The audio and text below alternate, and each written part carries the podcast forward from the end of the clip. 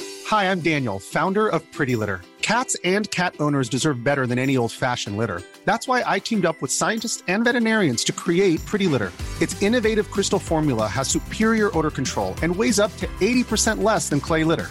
Pretty Litter even monitors health by changing colors to help detect early signs of potential illness. It's the world's smartest kitty litter. Go to prettylitter.com and use code ACAST for 20% off your first order and a free cat toy. Terms and conditions apply. See site for details. You're listening to Luke's English podcast. For more information, visit teacherluke.co.uk. Hello, everybody. Welcome to Luke's English podcast. How are you doing? I hope that you're well. Uh, This episode is currently being recorded at 20 minutes past midnight on a Wednesday evening. Okay? This is a special midnight edition of Luke's English podcast. The reason just because it's been a very busy day and I had to grab this interview um, in the only moment that I could, and that's at this sort of um, late hour. What's going on? Well, you might remember that a year ago, almost a year ago to this day, in fact, it was on the 23rd of June. Um, 2013, um, I um, uploaded an interview with uh, Ben Fisher, aka Drain Bams, um, who that's how, how he's known on his blog and on Twitter and stuff. Um, ben Fisher, who told us all about a kind of monumental cycle trip from London to Paris. Remember that? It was episode 136, cycling from London to Paris. Well, guess what? He's back. He's back again. This is the sequel, okay? Um, and uh, he's back again to tell us about another an even bigger cycle adventure, cycling journey, uh, which he did recently. He's um, he's he's basically staying here f- this evening before going back up to um, uh, Lincolnshire in England, and I managed to grab uh, Ben for a quick interview. I thought I can't let Ben um, stay here in the apartment without asking him to tell us all about the latest slightly mad cycling journey that he's done. You thought the last one was was a long distance. Well, that's nothing compared to what he's just achieved. Um, so, do you want to hear about it? Do you want to hear all about what happened and all of the things that uh, he had to deal with on this ridiculously long journey? Would you like to know how far he cycled? Of course you would. And that's exactly what you're going to get in this episode of Luke's English podcast. Um, so, let's see. Ben, hello. Good evening. Hello. Good evening, indeed. What do you think of um, the location for this episode of Luke's English podcast? Absolutely incredible location to record a podcast. We've got the Sacre Coeur, we've got the Montparnasse Tower, the Eiffel Tower, probably the Arc de Triomphe as well, yes, the Arc de Triomphe is just over there. and the sounds of Parisian nightlife below on the streets. That's It's, right. uh, it's pretty good. This episode is being recorded upstairs on the terrace of this building because it's a beautiful Ju- Ju- uh, June evening. Um, it's been a beautiful sunny day, and the stars are out above us. And because I'm lucky enough to have an apartment that has a terrace with a view, it's like a small roof terrace with a view, which is something that many Parisians would probably kill for. Um, some of them may have actually done that. I didn't. I got it legitimately with some luck. But here we are sitting with views of, of Paris, as Ben just said. The Eiffel Tower there. It's it's it's lit up. This is the City of Light. That's what they call it. I didn't know that. I've never heard that about Paris. Yeah, it's they call it the City of Light because everything is is lit up. Uh, there's lots of lights, and it is actually quite a colourful place at night, Paris. Very colourful. Yeah, it's obviously known for being a very elegant city during the day, but at night everything's lit up and there's all sorts of different lights on all the buildings, and it does make a beautiful sight. I must post a, a picture of this on the webpage so that people will actually believe me because we could, Yeah, we could be sitting in a cellar, really, couldn't we? yeah, we could easily just be making this up, Yeah. but we're not. Um, there, there are there may be some cafe and bar sounds coming down st- from from- Scooters. I think that's going to be the main noise that comes through. you think so? Okay, right. So Ben, how are you feeling? How are your legs? I'm I'm I'm all right now. I've had um, I've had well over a week to recover from the ride. Um, I've been relaxing by a swimming pool in Serre, in the Pyrenean foothills, um, post cycle. I know Serre. It's a very nice town. It's a lovely town, just nestled in the in the hills, just near the Spanish border. That's right. It's just in the foothills of the Pyrenees, as you said. Um, let's see. What do we? What facts do we have about Serre? Uh, Picasso lived there. Picasso did live there. Um, also famed for its cherry production, I believe, isn't it? Yeah, that's right. Yeah. They they they produce cherries, so it's typical to sit around in Serre eating cherries Yeah. uh, and uh, relaxing. We had, I, I was staying in Surrey with my family. Yeah. Um, I met them all there after my cycle, and uh, and we went to a shop that claimed to sell the world's best cherries. Really? I, I don't know how they measure that, And- whether they've got an actual record or Yeah, maybe there's some sort of judge, international judge. Hmm. cherry that- judge. yeah, cherry judge who goes around to every location in the world Yeah. testing the cherries. I mean, they were tasty, but Were they that tasty I though? don't know. Well, I haven't eaten all the cherries in the world, so if if you had eaten all the cherries in the world, then I would be interviewing you about that hmm, because that would also be quite that'd an be achievement. quite a feat, wouldn't it? yeah, 'cause- and also I think you- you may be being chased by an angry mob Yes. at that point because they'd be like, "Why did you eat all our cherries?" um, but you haven't eaten all the cherries in the world, but uh, you did eat some cherries in Serre. Some cherries in, in Surrey. That's Oh, difficult to say. It- yeah, that's almost a, a tongue twister. Some cherries in Serre. Can you say that, listeners?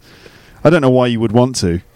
It's not a sentence that people use regularly, is it? But you've just used it, Ben. and you've used it. It's I been have. used twice in, a, in as many I, seconds. you know what? I'm going to say it again, just for fun. Some cherries in Serre. Boom. Deal with it. No one's ever going to say that sentence again. Well, they might. They might do if they go to Serre. Or if they listen to your podcast Yeah. and If- take your advice. Yeah, and try and repeat the phrase. Okay. Ladies and gentlemen, if you do ever go to Serre and you happen to consume some of those little fruits, those little red ones, and then you tell someone that you did it in English, then y- this is the phrase you would use. You'd say, I just ate some cherries in Serre, and then your friend would be like, So? And then you- you'd be like, Aren't you impressed? And, and You'd launch into the fact that they were the best cherries in the world. yeah, you- you'd have an anecdote. Yeah. Mm. that's for sure. Right. Well, we should stop talking about cherries probably and try and get down to the serious business of this episode, which is to find out about this um, cycle journey. So, Yeah. last, l- just to remind the listeners, what did you do last year? Last year, um, uh, in June, same time as this year, um, I, I set off on a little voyage of my own, uh, a solo trip um, on my bike, and I cycled from the middle of London, crossed the Thames, and then cycled down to the south coast. Uh, got a ferry, and then cycled all the way down to uh, Paris.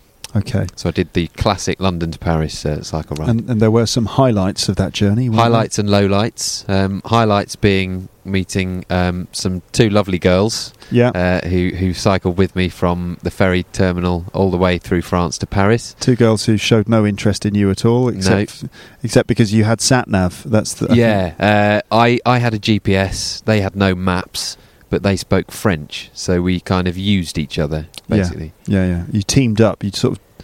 I was going to say double teamed, but it doesn't work. Anyway, you you made you you joined forces. We did, yeah, and we had a very very good time. I'm still in touch with them. Um, a year on actually. Um, Really? Yeah, texted them to let them know I was I was going on this big trip this year. Yeah. Uh, and we actually recently met in London as well for Oh, a really? drink. Yeah. And how are they doing? they're, they're all right. They're very good. yeah. Excellent. I'm glad to hear it. Um, also, on that trip, you had a horrible experience of being stuck in a bus stop in in heavy rain. Torrential rain. Yeah, the streets were were flooding. Uh, impossible to cycle on, and we, we sheltered in a bus stop with a, a strange, um, awkward-looking French teenager for a few hours. yes, I remember. And you, at that point, you were like, "Why am I? d- Why am I Yeah, doing this?" yeah. Yeah. But it, it was worth it in the end. It was, yeah. Okay, good. Um, so then, that was how many kilometres? Uh, I can't remember exactly. It's about four hundred and something. Yeah, I think it was 480. something like that. Um, I, I do 460 kilometres. Sounds about right. Yeah, that's that's according to the the post which I put on Luke's English podcast, the website, which of course is teacherluke.co.uk. Just wanted to remind everyone of that. Nice plug. It's an award-winning podcast, three times. I don't like to talk about it too much, but sometimes it's worth reminding the listeners. You know, Just so they can appreciate what they're getting here. yeah, for free. Yeah. They do have the option to send donations. It's- I also like to remind them of that sometimes too. Just it's an optional thing. Anyway, um, so what about this time then? Um, bigger, Yeah, the sequel. This is this is the bike ride two. yes, This would be Arnold Schwarzenegger, a little bit older, Yeah. He's he's spent all his money from the first film. Right. and He wants to do a sequel. So it's like bigger, Yeah. longer, even more challenging. I- Everything about this was just more extreme than the previous ride. The bike journey too, coming soon. You know that kind of thing. Okay, and um, so just tell us about some of the details. How long? Um, where did you go? Yeah, I should say what it actually was, where Yes. I went from. Yes, and please. To. So, uh, a kind of classic bike ride in in England, in the UK. We Mm. think of uh, Land's End John O'Groats as being the the uh, the holy grail of of distance cycling. So that Land's End being the, the furthest point to the south. furthest uh, southwesterly, I believe. Right. And John O'Groat, that's in in uh, Cornwall. That's In the s- Land's End in Cornwall. Land's End Yeah. in Cornwall, and John O'Groats being the furthest north easterly, I think, Right. point of the UK, Right. uh, up in Scotland. so it's like the longest distance that you can travel in the UK. Yeah, I didn't exactly do that in France. They have their own version of that, but it's a bit long. Yes, I Uh, can imagine. So I did what what they call the Manche to the Med, which Okay. is the English Channel, north coast of France, all the way down to the Mediterranean. So the, in France, they call the English Channel La Manche. Yeah. They're wrong, of course. It's not La Manche. It's the English Channel. Yeah, it's English. I'm, I'm kidding, of course. That just really annoys French people when, when you say that. Um, but uh, La Manche to La Med, the Manche to the Med. Okay. Yes. So I just had to get from from that bit of water up in the north down to the Mediterranean. That was my goal, Okay. uh, and I cycled in in twelve days. I did one thousand two hundred thirty three kilometers. One thousand two hundred and thirty-three kilometres. Um, and last time you did four hundred and sixty. Yeah. So this is uh, a lot further. It's like almost three times the length, isn't it? It's just about three times the length, just off that. Yeah. That's ridiculous. Yeah. And um, okay, wow. So you didn't even double it; you tripled it. Pretty much. That's amazing. Okay, so um, let's see, twelve days, 12 days, yeah. So I averaged just over 100 a day. hundred kilometers a day. Okay, and and where did you stay on this journey? Uh, I, I took a tent with me. Uh, on my bike, I carried all my um, all my camping gear, uh, a little stove, Yeah. tent, sleeping bag, Okay, uh, various things like that. sounds quite uh, quite full on. Yeah, definitely. Maybe a bit uh, intense. Maybe I- Intense, yeah. See, we had that last time. we didn't did. We? you didn't appreciate it last time, but I uh, was prepared for it this time. this time you were prepared. It took a year for, for that to work. It- That in the in the comedy world, ladies and gentlemen, is known as a callback. Okay, just a bit of extra information there. So when someone makes a joke and then later on they refer back to the same joke, for some reason it makes people laugh. This was a particularly long callback. uh, yeah, the longer the 366 days. yeah yeah that's right, and it worked, didn't it? Maybe some of you were like, "Oh, what intense? What?" it's- what?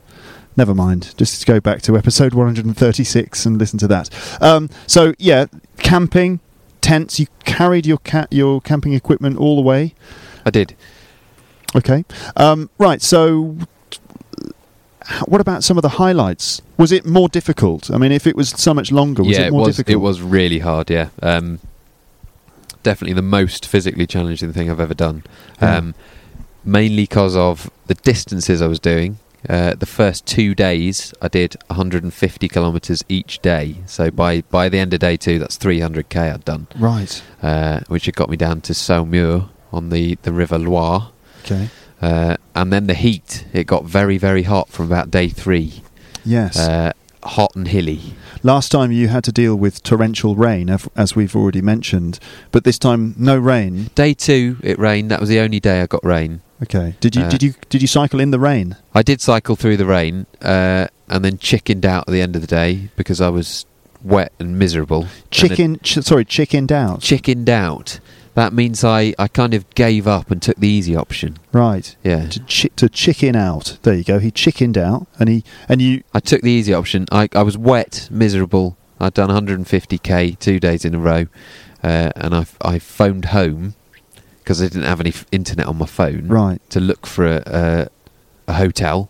Yes. I phoned home like any self respecting boy would do. Got my mum to arrange a hotel. Like, mum, um, it's raining. Uh, can you find me a hotel? It's raining and I'm miserable. Yeah, I thought you were going to say that you got the bus for a second. but no, no, no, no, no. I would never take take that much of an easy. there option. isn't. There is an easier way to travel from north to south of France. You There know. are a number of ways train. which my family all all took, Yes. and I took the hard option. yeah. Well, you know, sometimes it's better to take the hard option Yeah, uh, because you know you you learn more. You learn more about yourself. you grow as a person. Was this a s- a, journey of self-discovery? It was. It was a journey in which during which I I learnt a lot about my mental resolve and uh, an ability to cope with difficult situations. And and and to what extent do you have mental resolve? well, I got there. You did, didn't you? Yeah, Yeah. I finished it. You did. You did phone home after three days. Two days. two days. okay, but that's really just a drop in the ocean compared Yeah. to all the other things. It you got a must- lot harder after that. Yes. Okay, it did really, and you didn't give up at that point No, either. no. Okay. Well done. All right. So, um, so that was the first challenge. It rained after three days, and you'd done something in the region of four hundred to four hundred. Yeah, I'd, I'd done 300, got rained on for 150 kilometres. Right. Rain, headwinds, pretty miserable. Didn't want to camp, so I stayed in a, a little um, little B and B. uh, Yeah. Dried everything out, bed and breakfast that is. Yeah. Uh, dried everything out and then set off the next day, um, which I think either that day or the following day turned out to be the the toughest day of riding I've ever done. Really. Why was Um, it so tough? It's uh, after that second day, I hit a huge heat wave Hmm. uh, where the temperatures got in the sun. It was getting up to about 42 degrees. Forty-two Yeah, degrees. I think the official temperature in the shade on the weather forecast would have been kind of mid mid 30s, but in direct sunlight, which I was in, Yeah. uh, it was reading 42. Forty-two degrees. Yeah, and you're fr- climbing hills with a, a, a heavy bike. Okay. Now, um, what effect did that have on you, Ben? It's absolutely exhausting. I mean, climbing a hill on a bike at the best of times is, is difficult. Yeah, I was saying to you earlier that sometimes when I when I'm with friends and my friends go, "Hey, let's let's all go on a bike ride," and I kind of go, "Yeah, Seems okay." like a good idea at the time. yeah, what a great idea. Let's all go for a bike ride. And then, sort of 45 minutes later, I find myself climbing up some hill on a dodgy old mountain bike, and my legs are hurting, and I'm Yeah. just sweating. And I'm thinking, why am I even doing this? So you can imagine the, the 25th hill of the day Oh, in 42 degrees with 25 kilos of gear on your bike. Yeah. Did you did you not consider giving up at that point? No, no, I, I kept going. Yeah. I, I was never going to not do this ride. Yeah. That Like, wasn't an option. Nothing's going to stop me. No. I'm going to get down to the to the Mediterranean Yeah, um, if it's the last thing I do. yeah. In Okay. true sequel style. Yeah. okay. He did it in the first film. Now he has to do it in the second film, but even bigger. That kind of thing. Yeah. Um, and so, okay. Um, did, didn't you suffer from like heat stroke or what? I mean, didn't it physically affect you? Because I understand Yeah. that, that there was a mental, um, a mental challenge of like being determined. But Physically, you just have to you just have to drink masses of water. hmm, Um, drink loads of water. Keep covering yourself in sun cream. right, and just when you start to feel yourself overheating, you have to stop. Otherwise, you're going to get sunstroke. did you get the sun on your head a lot, or were you wearing something? No, had a helmet, uh, sunglasses, loads of sun cream, Mhm. um, and I've got this. I've got a brilliant tan, a, s- a s- very specific cycling tan. Yeah. Uh, so tops of the knees. They're the Yeah. only bits of the legs that go brown. Okay. Uh, tops of the arms up to the kind of t-shirt line. Okay, so so your arms are all brown, but middle then of the bicep. That's where it just, starts. just the middle of the bicep, you've got a nice line Yeah. there. Okay, Very specific watch tan. I see. because I kept my watch on the whole time. So it's like when you are when you take your watch off, it's like you're wearing like a white flesh Yeah, watch. Yeah, fleshy white watch. Okay. uh, and my face, it, it, I had a very specific sunglasses line, so very brown nose and cheeks, Yeah. uh, but very white panda eyes. Right. It's a bit or like is that an inverse panda? Like Do a they have rev- black or white eyes. pandas have black patches around their eyes. So I was a, an anti-panda. Right. The sort of negative panda. Yeah, That's that's quite good. I quite like that. The the uh, anti panda, yeah, like the Antichrist, but of the panda world. but with pandas. yeah, Yeah. D- um, okay, I need to explore the concept of an anti panda at this point. I'm sorry, this just put the brakes on the, the cycling for a moment. The anti panda. All right, so pan. Uh, okay, and f- all right. I'm not going to. Don't worry, everyone. I won't go on a big thing about anti pandas. Just give me a minute. All right. Um, pandas are normally known for certain things, Yeah. aren't they? They they're quite docile. Yeah. They sit around. They like to eat bamboo. Yeah. They don't. They don't uh, produce enough offspring. They don't seem to have sex enough Yeah. right? So I suppose the anti panda is very active, rushing around, eats meat mainly, uh, lots of activity, and loves having sex. Yeah. is that true? Uh, uh, that, I don't think that was the main kind of point of the bike ride. to think- think to you've- not eat bamboo and have loads of sex. I think you fulfilled one of the criteria. You're certainly energetic. yeah. I don't know about your sex life. Probably though. the sex um, sex aspect of the ride isn't really anti panda ish. okay. I was probably quite panda ish actually in Hmm. my approach to that aspect really okay. during the ride, yeah. I see. Well, you were focusing mainly on cycling down to Yeah. the Mediterranean. You didn't have time to, to you know, think about. Woo French ladies. Yeah, uh, well, I bet you did think about that a bit, Ben. You are a man after all. We're meant. Apparently, we we think about these things every every couple of seconds. I mean, I'm thinking about it right now, Ben. To be honest with you, I mean, uh, you know, I, they say that men can't multitask. Well, you're on a you're on a rooftop in Paris. How couldn't you? yeah, it would be unnatural for me not to at least, you know, for part of my brain not to be thinking about that.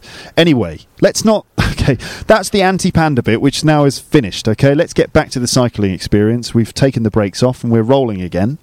All right, so uh, you didn't get sunstroke, you didn't pass out and fall off the bike. I had a very worrying day about day uh, I can't remember five or 6 Uh-huh. maybe um, where it was a very very hilly day, a long day. I did about 100 and maybe 120k that day. hmm Um, very hot. I'd been going all day, and I had on my GPS. I carry a little GPS for for navigation purposes. Global positioning system, Uh, yeah, is that right? it's like a, a sat nav, Satellite navigation. like a TomTom, but Tom- not a TomTom. Tom Tom is just Tom Tom. It a doesn't- Garmin. Garmin, that's the make. Is Yeah. it, that's the brand. So I had a, a campsite identified on my on my Garmin Yeah. that I was f- I was following a route to Mhm. uh, for over 100k. Very hot day, sweating loads, climbing loads of hills, exhausted, and uh, got to the point where this supposed campsite was. Just as I took my last swig of water from my third bottle, the last remaining bit of water. all the bottles were empty. Got to this uh, this location, no campsite. Oh my god! Yeah, Uh, not So- a thing. What did you do? There was there was an empty farm building, nothing. Oh god! N- Uh, I swore, Like, really? swore a lot. Could you could you tell us which words you used at that point? Fuck, Okay. Did you say the? Did you say shit shit. in that And, uh, order? oh yeah. fuck! Oh fuck! Oh, Oh, fuck! Shit. shit. Uh, yeah. Did you create any new swear words? no, no, just, ju- mainly relied on those two. Okay, that's that's fine. They're the Uh, standard If ones. said with enough venom, Yeah. I find they're enough. oh, definitely, S- and they're appropriate for that situation. Yeah. If any of the listeners are wondering, should I use those words on a daily basis? No. But if you have just cycled 120 kilomina- ki- kilometers, no. what's the what's kilometer? I've d- That's when Arnold Schwarzenegger is is cycling. He he doesn't cycle kilometers. He, He does cycles kilometers. kilometers. Anyway, if you just cycled 120 kilometers and then you realize your campsite's not there, then it's appropriate to say, "Oh fuck." yeah. Okay. Uh, so th- yeah, I found myself. I was literally in the middle of nowhere, and that Mm. is a good use of the word literally because I was. You definitely were. Yeah. It's not figurative. You were No. literally in the middle of nowhere. Okay, so I imagine at that point you were a bit concerned because you were thinking, I, Yeah. I really need to, s- to sleep and to drink and to rest. the, and to- the water was the main worry because I was extremely hot. Yeah. This was kind of maybe three o'clock in the afternoon, hottest part of the day probably. Uh-huh. Uh, very hot, no water, and uh, and no campsite. So, I mean, I'm thinking, well, you could just ride to the nearest town and go to a Yeah. shop, but so I, I I thought that, and I looked at my GPS. It's got this little feature on it where you can find the nearest next campsite. yeah, So program that in, and it said 20 kilometres. So through the hilly terrain that I was travelling through, that's another hour and a half of cycling. yeah, when you've run out of water, Yeah. Mm. So I I carried on. I set off for that campsite, and after maybe a kilometre, I Yeah. saw a sign for another campsite. Oh, brilliant. So turned off down this little windy country country track, uh, really narrow lane, no other people, no houses, and Yeah. eventually after 500 metres, got to this next campsite. Yeah. Uh, my French is limited, but I was able to work out immediately that this was a naturist site. Okay. Uh, All right. What's a naturist site? a naturist site uh, is where people who like to stroll around without their clothes on uh, go for their holidays. Like a nudist A colony. nudist site, yeah. okay. So, all right. I can imagine that your brain was then having Conflicted. to. S- yeah. Uh, I had on on the one hand, one side of my brain was saying, "You've got no water. You've done 120k. Next campsite's 20 kilometres away. Yeah. You need to stay here." Yeah. Other side was saying, "You're going to go in there and probably never come out." Yeah. And you're going to be made to, to walk around naked as some kind of weird slave. What, you're never going to come out? You mean you were thinking, I I'm going to go in there, I'm going to take my clothes off, and I'm going to like it so much that I'm never going to want to leave? Is that, what wa- you were that thinking? wasn't quite what I was getting at. No, I thought they might try to, you know, force me to stay as part of some weird tribe. You thought you'd end up in the sort of naked sect, the cult of, of nudity in Yeah, France. yeah. Okay. So, so I, I quickly made my retreat. Oh yeah, you didn't. yeah, I you didn't, do stay it. there. the The fact that I had no water Yeah. and had another couple of hours of cycling ahead of me was better. That was a better prospect than staying at a nudist site. Really? So you thought, well, no water or no pants? Which one? And you went for no water. Yeah. Wow, you really, you really uh, have dignity, don't you? You really Yeah. want to keep your dignity intact. Yeah. I would have taken the pants. I would have had my pants off already, to be honest with you. You know, I'd, if I'd noticed that there was a campsite at that point, I would have just taken my clothes off in celebration, and then it would have been, oh, it's a nudist camp. Great, even better. I I wouldn't- declined it. I wouldn't have done that really. I'm just obviously saying that for comic effect. But um, you decided not to stay in the nudist camp. Wow. Yeah, I decided to to move on. Uh, so I cycled back up the hill I'd just come down. So that was another hill that I was forced to climb, Right. uh, and carried on, thinking, okay, I've got 20k ahead of me. Uh, at which point, I kind of emerged from these country lanes onto this slightly larger road yeah. that w- just went straight downhill as far as the eye could see. Set Brilliant. off down it, freewheeling downhill, Yeah. rounded a corner after maybe two or three kilometres, saw a sign for a campsite. Ah, brilliant. So I went from utter dejection and uh, just feeling terrible about things Desperation. to, to absolute elation. Found that saw this campsite, pulled in, and within within thirty seconds had a beer. Ah, brilliant. An, an English speaking campsite owning woman yeah. gave me a beer. Brilliant. So from no water to beer. was she wearing clothes? She was fully clothed. This was Oh. a normal campsite. Oh, brilliant. Uh, that's that's great news. I'm I'm excited. I, I want beer now just because I can imagine how that must I'd, have I've tasted. never been so happy to open a beer.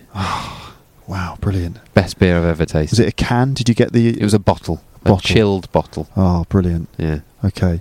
Um, and so, th- you know, good. So you rested at the campsite and you drank your beer and all that. Yeah. And, um, okay. Any other any other sort of uh, adventure? Any any other highlights? Um, uh, yeah. I, I've stayed with a few people. There's a, there's a website for touring cyclists called WarmShowers.org. Uh, warmshowers.org. W a r m s h o w e r s dot o r g. That's the one, Okay. uh, and it, it's for touring cyclists. And it's kind of the uh, a lot of listeners will have heard of Airbnb. Yep. Uh, and what's the other one called? Uh, what Facebook? Um, uh, no, There's that's- another one for uh, couch surfing. couch surfing, of Yeah. course. So that those are those are for non-cyclists, but this one, warm showers, is for people who go cycling, Okay. and they um, you can list your home as a, a stop-off point for cyclists who are passing through your town, uh, and they can come and stay with you, get a warm shower. Hence the website I see. name. It's very clever. Is that a prerequisite for signing up? You need to have heated water in your in your home. Probably that's, they'd be expecting it at the very least. I think so. Yeah. Um, so they can come and stay with you, get a shower, a bed for the night, and some food. okay. uh, and then go on their way. And in return, you can, if you're going touring somewhere, for example, from the English Channel to the Mediterranean. Mhm. Find people along your route, get in touch with them, and uh, and they'll let you stay. Okay. Uh, so I stayed with uh, a couple of families. Uh, I stayed with uh, a nuclear engineer wow. in a little village uh, somewhere in the middle of France. A nuclear engineer. A nuclear engineer. and um, and was she was she all right? She wasn't glowing in the dark or anything like that. Oh, she that- wasn't glowing, and she she wasn't called Homer Simpson. No. Okay. Because those are the things we think of when, we, think, of nuclear, engineers. Yeah. Well, maybe the things that some of us think of.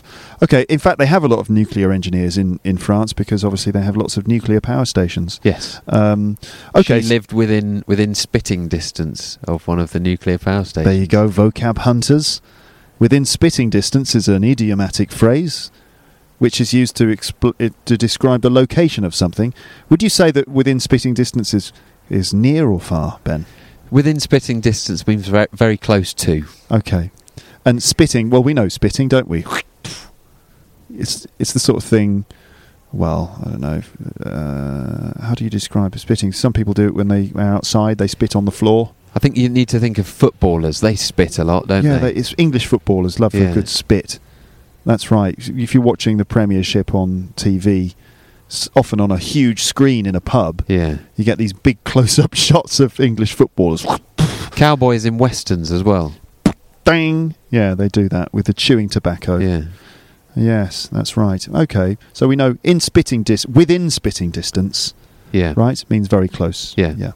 Okay, so so um, fine, and she was a good host. She was great. She, uh, yeah, she lives um, in this tiny little village uh, right next to this nuclear power station. Yes. Um, and she, she hosted me, gave me beer again. Brilliant. As soon as I got there, I was offered a shower, a warm shower, Yeah. uh, and some beer. Well, she And- she knows she knew she I mean she knew that you were English, so maybe that's why she packed the f- the fridge full of beer. Yeah. Although I think that would be a welcome uh, a, a welcome thing to offer Yeah, anybody. she didn't even she's she didn't drink, but she still had beer in her fridge. Brilliant. She's a great host. Great host. Yeah. Okay, so you stayed near the nuclear power station with the Yeah. nuclear nuclear engineer. Yeah, so she watered me and fed me, gave Yeah. me a bed for the night, uh, and then s- she cycled with me the following morning to get to work, and then I I carried on my way. Excellent. Uh, and then a few days later, I stayed with a, a lovely family uh, in a place called I can't remember what it's called. Something French, I expect. It was- It being in France. I probably can't French. remember. It's on the river Lot, L O T, The River Lot. Okay. Yeah. All right. How much water was in that river? a lot. Very good. Okay, let's move on.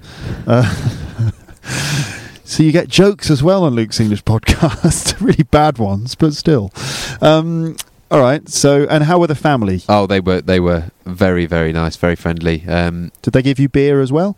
they did they gave me beer, wine, barbecue food, Wow. conversation. They they had all their friends to uh, round for that evening, and they included me in, in a game of pétanque, Okay. uh, which is a classic French game involving steel balls.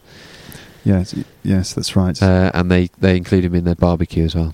Petonk is that game where you have to throw your balls. Um, um, you know, basically, it's like you get one little ball and it gets thrown forwards onto the ground, and then you, each person has two metal balls. Yeah, and you have to throw your balls as close to the little one as possible. That's and right. Knock your opponent's ones out It's of all the way. about ball control. Who's got the, the best ball? Who's got the best control. balls, basically? Yeah, yeah, that's right. Did you did you win? yeah. Uh, I was very good actually. Well, I'm They- not they were surprised, Ben. impressed. I'm not surprised. After it doesn't, you know, not just any man can cycle 120, 100, 120, no, 1200 kilometers in a f just a matter of days without having you know, Balls of steel. Balls of steel. um, okay, that sounds great. Sounds like you met some really friendly people on your journey, and they gave you beer, and uh, you played petanque, and you had a lovely time. Um, was it all plain sailing for the rest of the journey? Um, pretty much nothing went horribly wrong.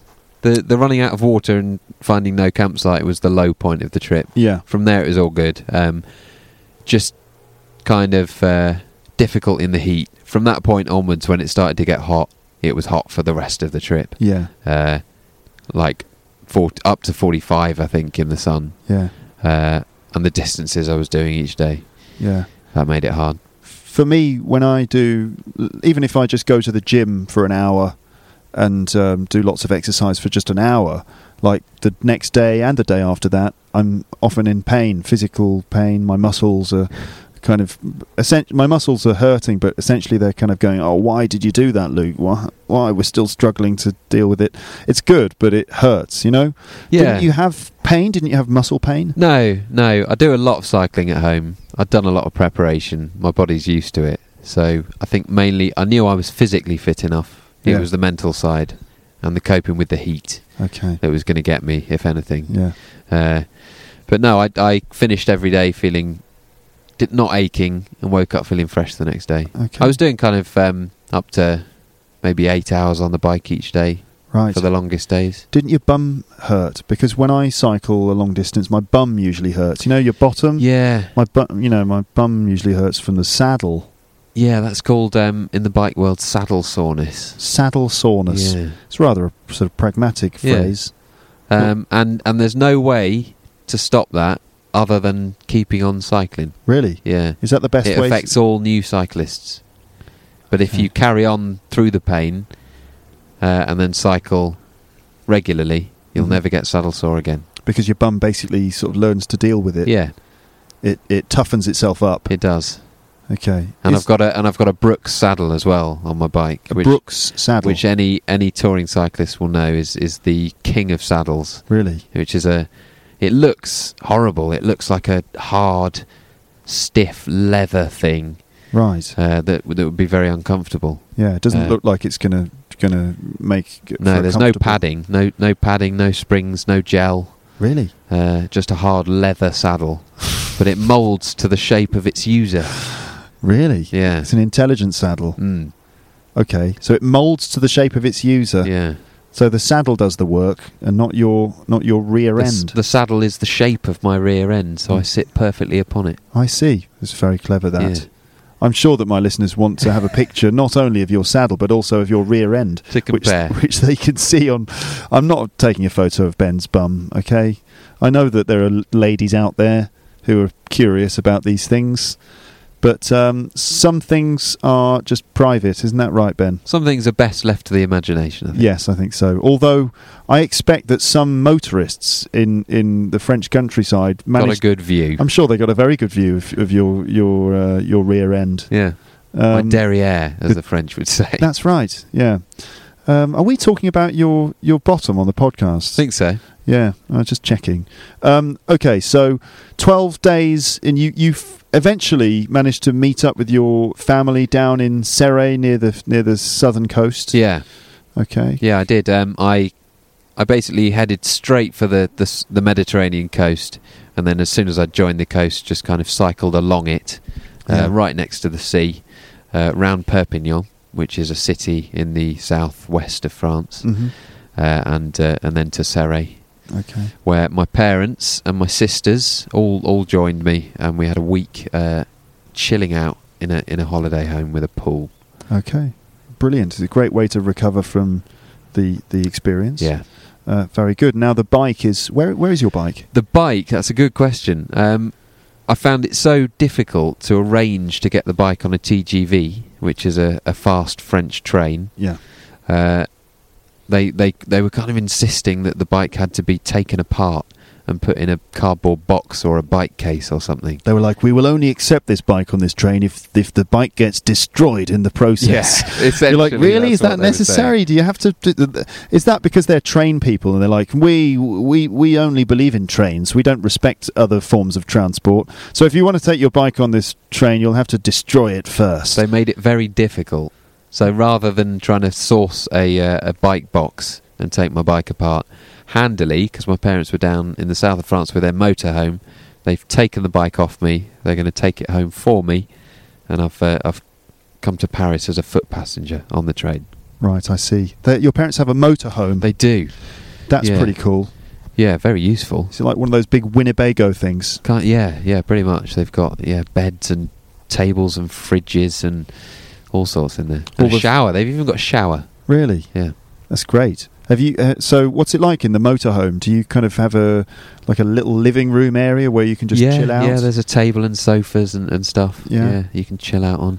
Okay, great. It's all very civilized. It sounds very civilized. So they're they're currently driving back very slowly through France okay, with your bike. with my bike. How is the bike, by the way? It's the same bike that you used last time. It isn't is, yeah. It's got a few alterations. It's it's got um, a dynamo hub What's a, what's in that? the front wheel. What's, Um, a, what's a dynamo? a- first of all, a dynamo is something that generates electricity. okay. How does it generate electricity? Uh, magnets. This one. Oh, really? Yeah.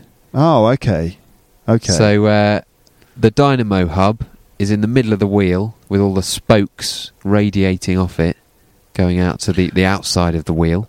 So, wait a minute. The dyn- dynamo hub is right in the centre, Yeah, like where the wheel is attached. where the to wheel is frame. attached to the forks of the of the bike. forks. We did do some we bike did vocab do bike last time. terminology. yeah. Did we get to f- things like we forks, did forks and things. I think. and spokes? Yeah. Okay, but we didn't do dynamo. I know that no. much. So I've built a dynamo hub into the wheel, and that means that as I cycle along, I'm like a little uh, like a little power station, Okay. make generating electricity, uh, and that powered my my GPS unit, which we talked about earlier. I see. So you were green as well. Green, yeah. That's brilliant. Okay. Um, fine. But other than that, it's the same bike. yeah. Uh, as soon as I got to France, I um, gave it some much needed uh, TLC, TLC. which is tender loving care. Mhm. uh, and that basically means that I just gave it some uh, a good clean and uh, and an oil and made sure it was working properly All because right. it it had a bit of a battering for twelve days. Yeah. Did you did you not get any uh, punctures? Two punctures uh, Yeah. over the trip, one in the front and one in the back wheel. Okay. And um, so, how quickly can you change a tire? No, you don't. Wh- when you get a puncture, what do you have? Did you did we do this before? I can't remember. I think you may have described how to ch- how to deal with a puncture before, Yeah. but let's do it again. well, th- there are two scenarios. The first one. Uh, where I got a puncture in the back tyre. This was when I was cycling uh, with the nuclear engineer Yeah, that morning. she was on the way to work. She was on the way to work, and suddenly my front my wheel started wobbling around, and, and it didn't feel right. And I realised I had a flat tyre, Yeah, uh, and I she cycled on. I told her to, to go on, just go on without me. go on without me. I'll be all right. All right. uh, and uh, and I proceeded to try and fix the, the puncture. I took the wheel off, took the inner tube out, which is the bit that uh, that you fill with air, Yeah. uh, and replaced it, and then realised my pump was broken. Oh God.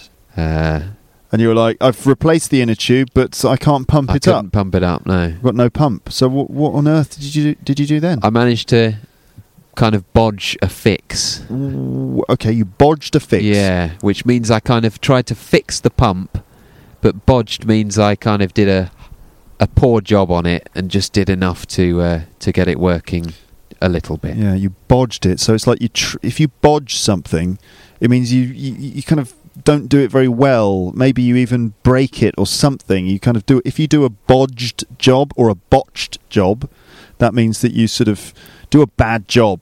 You know, like if you're trying to fix something and you end up kind of you fix it but not very well. I'll give you an example. The other day I was closing the bathroom door in my apartment and because I'm a strong, strong, muscular person, when I closed the door, the handle just broke off in my hand. Just the handle just was left in my hand. The door was closed. I, that was successful, but the handle remained in my hand, and it had just broken off. And I was like, "Oh God, that's not good, is it? How am I going to open that door again?" So I. I Decided to glue the, the handle back on using super glue, right? So I glued it on and I stood there for a while with my thumb holding the, the handle in place with the super glue doing its magic. And I was like, I think that's probably enough time. Went to move, remove my thumb. My thumb was stuck to the, to the door handle.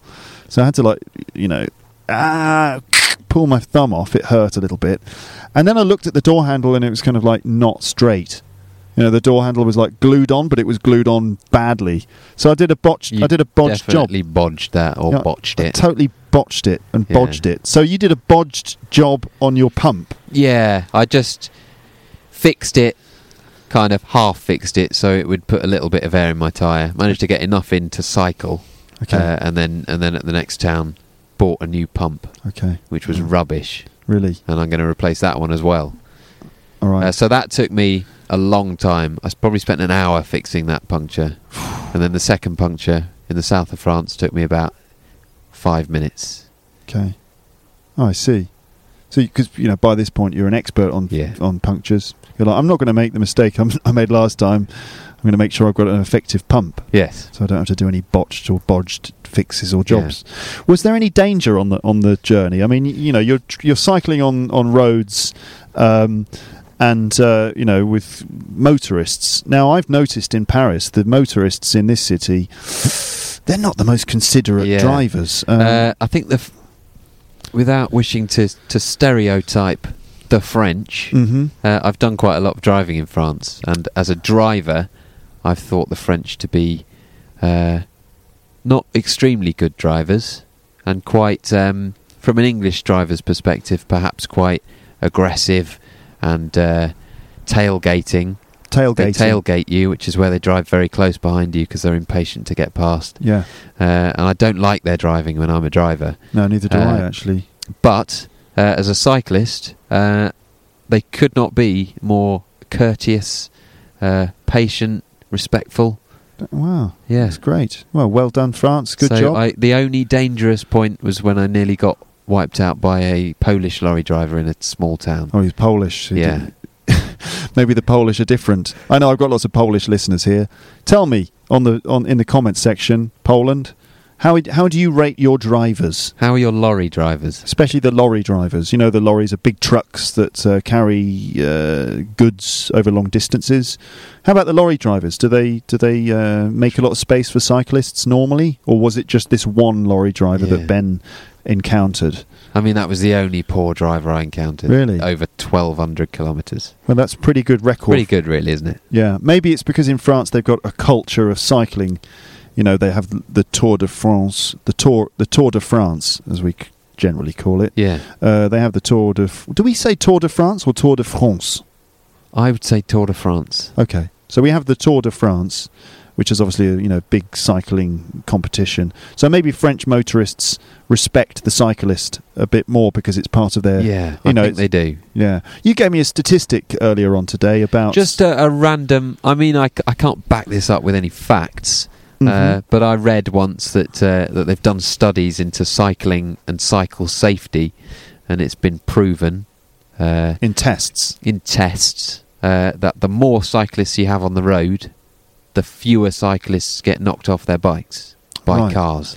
Now, on first inspection, that fact sounds ridiculous because you think surely if there are more cyclists, there will be more accidents because more of those cyclists will get knocked off their bikes Yeah. just because there's more of them on the street. But apparently, no. The more cyclists there are, the, The fewer, fewer get the ac- knocked off. I see. Yeah. And how does that? h- How can we explain that? Apparently, it's because uh, car drivers will be more used to seeing cyclists on the road because there are more of them, so we'll be expecting them at junctions Right. and, uh, and other places where they might not see them.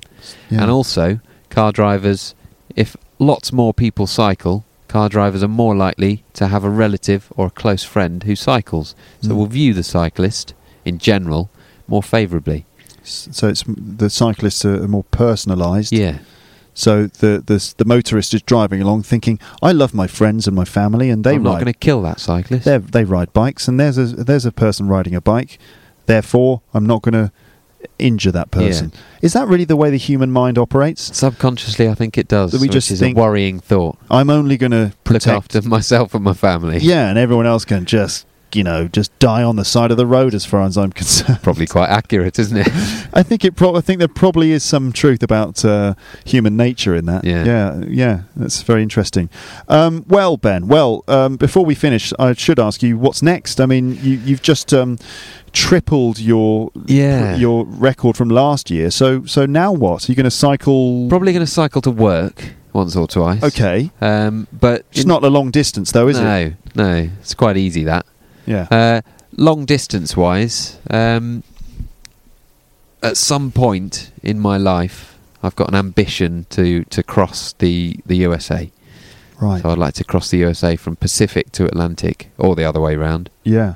Pacific to that's a that's a long journey. It's a long Ben. way. It's about 4,000 miles. I mean, it wasn't that long ago in history that many people died trying to cross the uh, the USA. Yeah. it's not an easy journey. I mean, there's they you know There are all these different deserts, yeah these different mountains. frontiers. There's Yeah. the there's the the rivers, the Mississippi and the Yeah. Missouri, and then you've got the deserts in the middle, and then you've got like the Grand Canyon and stuff, Yeah. and then you've got like mountains. The Sierra is it the Sierra Nevada? Yeah, Well, yeah. that's in the in the mountains out in California or somewhere. Yeah, yeah, yeah. So you're really going to try and I'm try going and to get try and cross the USA.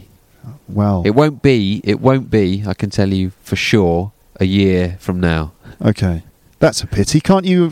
Can't you for the fix? third anniversary, second anniversary podcast. Um, so it would be the second anniversary podcast. Can't you do that? Can't you just? Um, I know that it's just for Luke's English podcast. just for my listeners, just for the timing. Obviously, no, we don't expect you to do that. But um, uh, wow, so really, you really plan That's to, an to do that? ambition. Yeah, yeah. Mm. I don't. I, I hope it'll happen. Yeah, that would be an amazing I'd have, adventure. to, I'd have to take off uh, time from work. yeah, Uh, it'd take a, a couple of months probably. yeah, you'd have to make sure that you're, f- you know, fully safe and and, and Yeah. all that stuff. I mean. You know, I've seen some films. I've seen horror movies that are set in in the Midwest of uh, the USA. Yeah. or in those parts of the cent- Central America, there's some pockets of humanity out there, Ben. You've got to watch out for that. yeah. They might not give you beer. No. They might give you something else. and I might kind of start to think that maybe the nudist camp wasn't such a bad idea. Yeah, exactly. In America, it's a it's a, a whole different kettle of fish. Yeah. Um, but um, I'm sure, actually, Ben, seriously, I'm sure that, that you would find plenty of very friendly Americans because they are very friendly people when you meet them. Most of them, you know. I agree, yeah. Yeah. Um, have you um, have you checked out uh, warmshowers.org? I haven't for the States, but I imagine it would be very popular over there. I expect so. Yeah. Okay. So I think that probably brings us to a close here. Do we? Ha- do you have anything else to say to the people of the world, Ben? Uh, I'll be back in, in true uh, Arnie style. Excellent. Okay. Well, ladies and gentlemen, don't forget you can check out Ben's blog, which is brain brain Drainbams.wordpress.com. drain bams drainbams.wordpress.com. Um, and there you can see his blog, in which he explains in some detail with photographs. There's no photograph of his of his rear end, No. uh, but there are photographs of the countryside and his bicycle, and uh, you know various other things that he noticed on the way. And also, you'll find statistics. Yeah, it's I'm all about the stats, yeah. Lots of stats here. For example, the distance covered each day, the total distance of the trip, uh, average speed uh, for that day, uh, the maximum speed of the day, the time cycle for that day. Yeah, I'm It's- afraid I'm very nerdy when it comes to stats. It's good though. It's good to have some stats. For example, day twelve, which was the final day, was this um, a, a, a typical day? Day twelve. very short day, day 12. Okay, let's have a look at um, what. Let's say day thirteen, day day eleven. yeah, day- it's quite a long day. Day 11, Carcassonne to L- L- Barcarès, distance 116.49 kilometres. The, the 0.49 Point is four nine is important. very important there. Uh, trip total at this point was 1,164.86 kilometres. That, that 0.86, that was just like walking to the room, wasn't it? Um, average speed 23.3 kilometres an hour. That was a very quick day. That on on Yeah. that bike, that's that's quite high because it was all tailwinds and downhill that day. What's it like going downhill? Because you know when you, I was describing earlier about the misery of, of having to cycle up a hill, but that misery is usually sort of counterbalanced Yeah. by the pure, Elation, unbridled, joy. ela- elative joy Yeah. of riding down a hill on a bike, Yeah, especially with a tailwind. especially with a tailwind. A tailwind sounds like it could be something else. it, does that help you speed up if you have a tailwind? If if Uh, you go- eat, if you're going up a hill, you stored some up. yeah.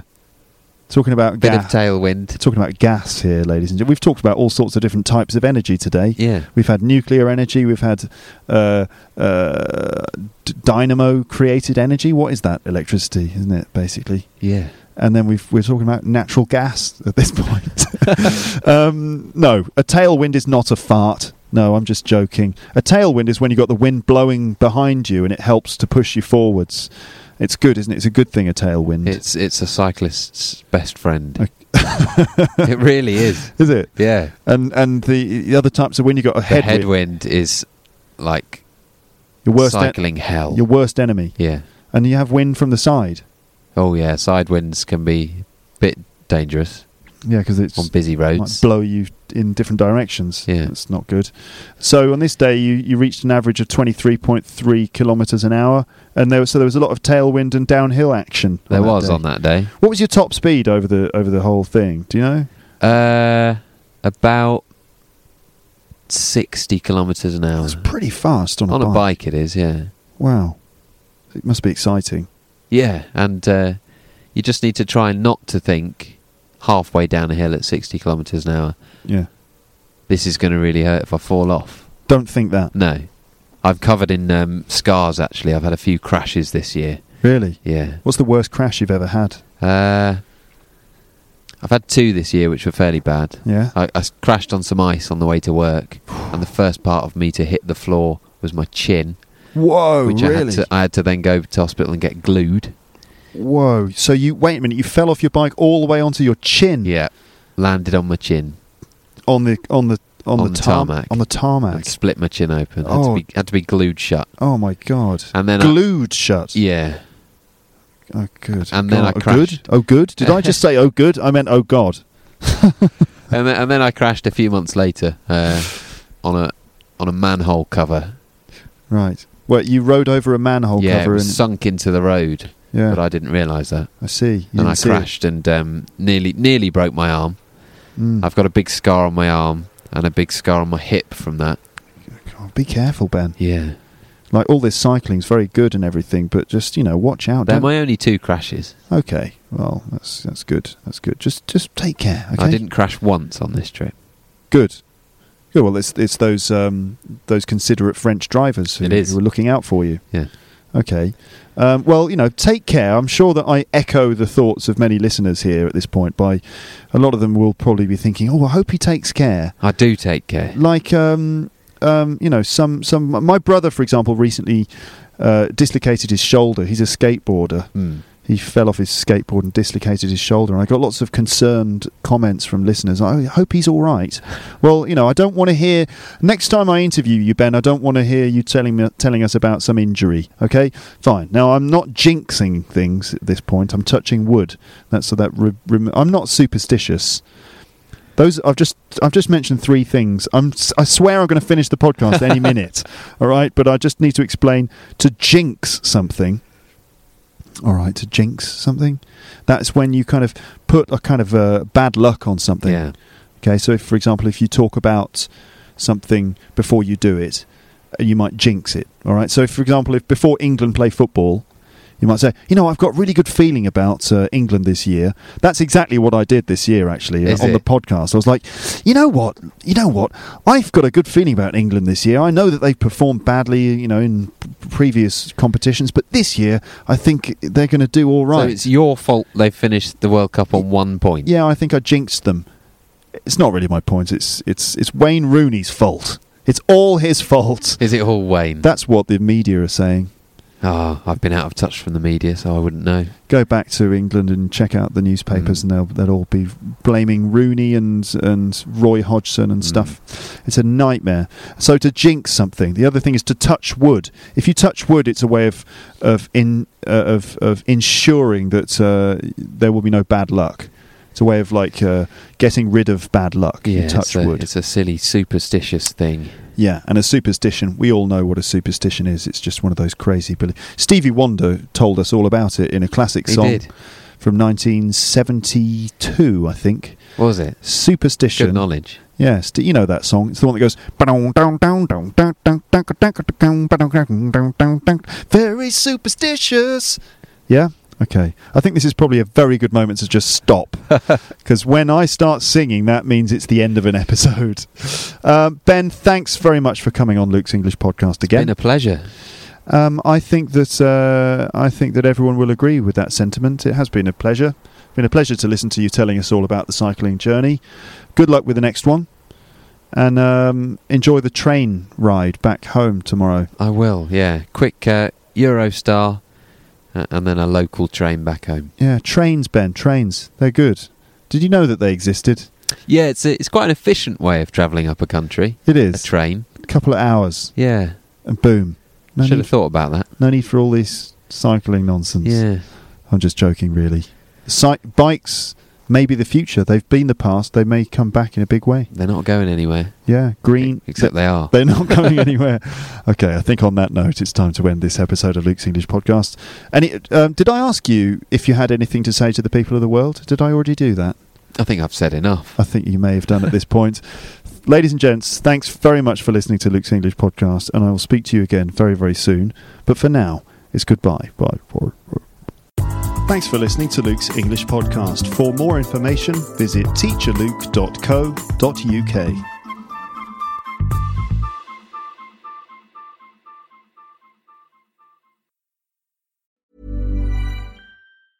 Ever catch yourself eating the same flavorless dinner three days in a row? Dreaming of something better? Well, HelloFresh is your guilt-free dream come true, baby. It's me, Gigi Palmer. Let's wake up those taste buds with hot, juicy pecan-crusted chicken or garlic butter shrimp scampi. Mm. Hello Fresh. Stop dreaming of all the delicious possibilities and dig in at HelloFresh.com. Let's get this dinner party started.